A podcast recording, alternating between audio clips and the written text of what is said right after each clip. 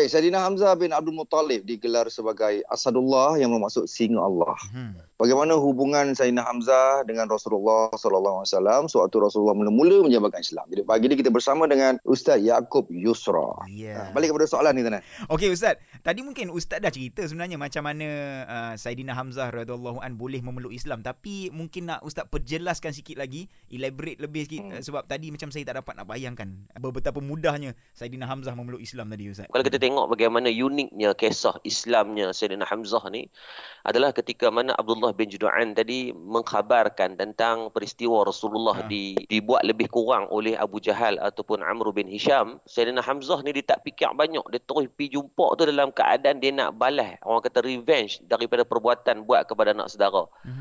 Dan dia dia kata wahai Abu Jahal, perbuatan kamu ni perbuatan yang sangat hina kerana kamu telah pukul anak saudara aku. Kamu buat lebih kurang pada anak saudara aku. Ketahuilah aku ni penjaga dia.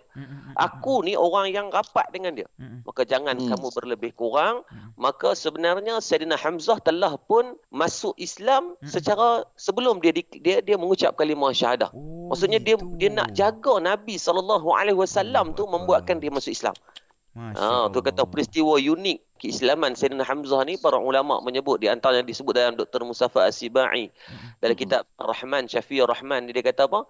Dia kata Sayyidina Hamzah ni memeluk Islam disebabkan nak jaga Rasulullah sallallahu alaihi wasallam. Anas dengan Nawawi. Bagaimana Rasulullah ni mendapat khabar gembira masuknya Islam Sayyidina Hamzah mhm. ini adalah pada keadaan yang Islam itu ditekan dalam keadaan yang sangat teruk. Faham, faham. Ha, waktu hmm. zaman tu tengah kena tibai kau-kau ni orang kena panggil tibai kau-kau. Hmm. Pukul atas bawah hmm. kan dia dia tibai banjir buk main lumpur dia bagi hmm. tak berhenti.